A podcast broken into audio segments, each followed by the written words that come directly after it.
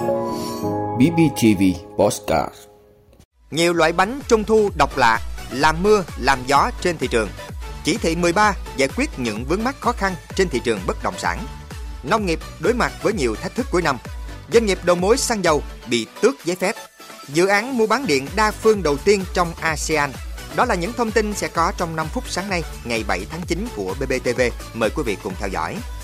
Thưa quý vị, Tết Trung Thu đang đến gần, trên thị trường có không ít thương hiệu đã dựng quầy bán bánh Trung Thu từ truyền thống tới hiện đại với nhiều mẫu mã đa dạng. Bên cạnh đó, trên chợ mạng, bánh Trung Thu cũng đã được phủ sóng khắp các diễn đàn hội nhóm.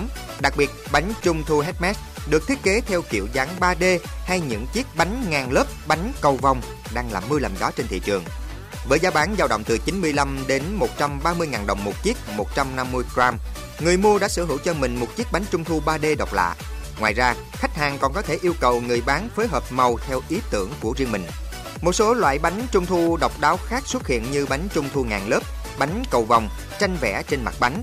Một hộp bánh gồm 6 chiếc 100 gram có giá dao động từ 400 đến 450 ngàn đồng tùy vào loại nhân. Năm nay bánh trung thu khá đa dạng về kích thước, trọng lượng, nhân bánh, kiểu dáng. Để người tiêu dùng dễ dàng lựa chọn, Song khách hàng cần nên lưu ý mua bánh trung thu tại các cơ sở rõ ràng, quá trình chế biến đảm bảo điều kiện vệ sinh an toàn thực phẩm, tránh tin vào các quảng cáo hấp dẫn hoặc ham rẻ các loại hàng trôi nổi khiến tiền mất tật mang.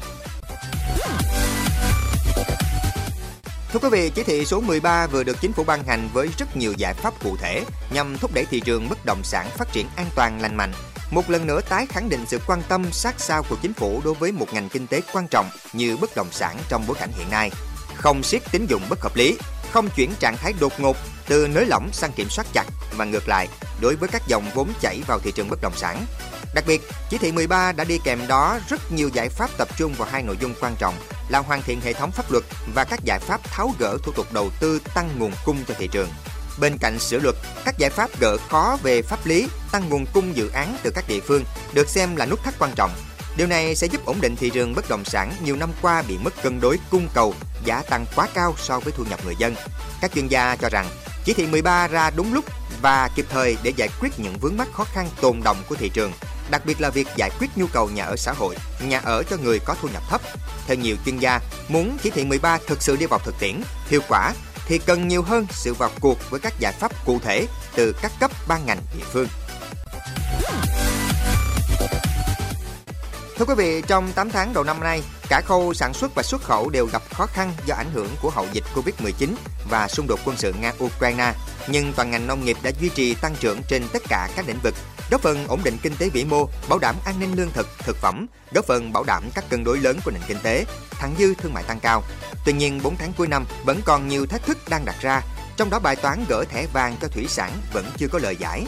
Việc kiểm tra từng mã số vùng trồng của Hải quan Trung Quốc cũng chưa có kết luận. Ngoài ra, tình hình heo chết do tiêm vaccine dịch tả heo châu Phi vừa mới được cấp phép lưu hành cũng khiến người chăn nuôi lo lắng.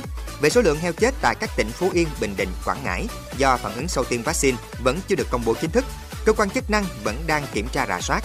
Bộ Nông nghiệp và Phát triển Nông thôn cũng đã yêu cầu 20 tỉnh, thành phố khác nghiêm túc rút kinh nghiệm từ bài học của ba tỉnh nói trên, giám sát chặt chẽ tất cả đàn heo. Thực tế, những địa phương thực hiện nghiêm theo hướng dẫn của Bộ Y tế chưa xảy ra sự cố. Thưa quý vị, sau quá trình thanh tra tại các doanh nghiệp đầu mối kinh doanh xăng dầu từ hồi đầu năm 2022, Thanh tra Bộ Công Thương đã xử phạt và tước giấy phép kinh doanh xuất nhập khẩu của 5 doanh nghiệp. Các doanh nghiệp bị tước giấy phép gồm Công ty cổ phần thương mại dầu khí Đồng Tháp, Công ty cổ phần xuất nhập khẩu xăng dầu Tín Nghĩa, Công ty trách nhiệm hữu hạn một thành viên dầu khí Thành phố Hồ Chí Minh Sài Gòn Petro, Công ty trách nhiệm hữu hạn xăng dầu Hùng Hậu và Công ty cổ phần dầu khí Đông Phương. Theo quyết định của cơ quan có thẩm quyền, các doanh nghiệp này bị tạm tước giấy phép trong một tháng từ ngày 31 tháng 8. Trước đó, 7 doanh nghiệp đầu mối kinh doanh xăng dầu cũng đã bị phạt hành chính và tạm tước giấy phép kinh doanh từ 1 đến 1,5 tháng. Ngày 31 tháng 8 vừa qua, Bộ trưởng Bộ Công Thương Nguyễn Hồng Diên đã ký quyết định thành lập 3 tổ công tác chỉ đạo kiểm tra giám sát kinh doanh xăng dầu ở ba miền Bắc, Trung Nam. Các tổ công tác giám sát việc kinh doanh xăng dầu tại các cửa hàng bán lẻ, đặc biệt các cơ sở có biểu hiện vi phạm khi ngừng bán hàng không có lý do chính đáng, giảm thời gian bán hàng sai quy định.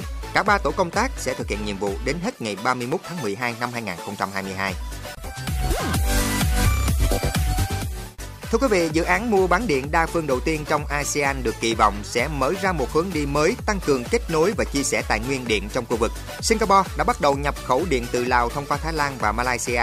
Đây cũng là lần đầu tiên các nước thành viên ASEAN thực hiện buôn bán điện xuyên biên giới với sự tham gia của bốn quốc gia gồm Lào, Thái Lan, Malaysia và Singapore. Trong 2 năm bắt đầu từ năm nay, Lào sẽ bán cho Singapore 100 MW, chiếm khoảng 1,5% nhu cầu điện cao điểm của Singapore vào năm 2020 và có thể cung cấp năng lượng cho khoảng 144.000 căn hộ chung cư 4 phòng ở Singapore trong một năm. Các chuyên gia cho rằng thành công của dự án mua bán điện giữa Lào và Singapore cũng cho thấy việc thúc đẩy thương mại nội khối đã không còn phụ thuộc vào những mặt hàng truyền thống. Theo Tập đoàn Điện lực Việt Nam, chính phủ đã chấp thuận chủ trương nhập khẩu điện từ Lào. Nguồn điện từ thủy điện của Lào sẽ giúp Việt Nam đẩy nhanh phục hồi và phát triển kinh tế sau đại dịch Covid-19 và hơn nữa, còn có thể sử dụng như điện nền giúp Việt Nam khắc phục biến thiên công suất của một số nguồn năng lượng tái tạo, từ đó thúc đẩy chuyển đổi xanh tại Việt Nam. Việc các nước trong khu vực xuất khẩu năng lượng không chỉ mang lại lợi ích cho các nước xuất khẩu mà còn giúp các nước trong khu vực không có nguồn năng lượng tái tạo có thể đảm bảo được năng lượng phục vụ cho đời sống của người dân, duy trì sản xuất công nghiệp, đồng thời giải quyết được những khó khăn trong việc giảm phát thải từ lĩnh vực năng lượng.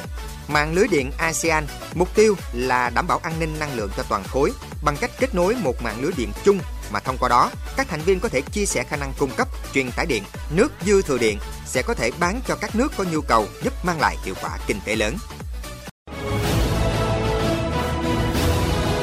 Quý vị đã luôn ủng hộ các chương trình của Đài Phát thanh truyền hình và báo Bình Phước. Nếu có nhu cầu đăng thông tin quảng cáo ra vặt, quý khách hàng vui lòng liên hệ phòng dịch vụ quảng cáo phát hành số điện thoại 02713 887065. BBTV, vì bạn, mỗi ngày.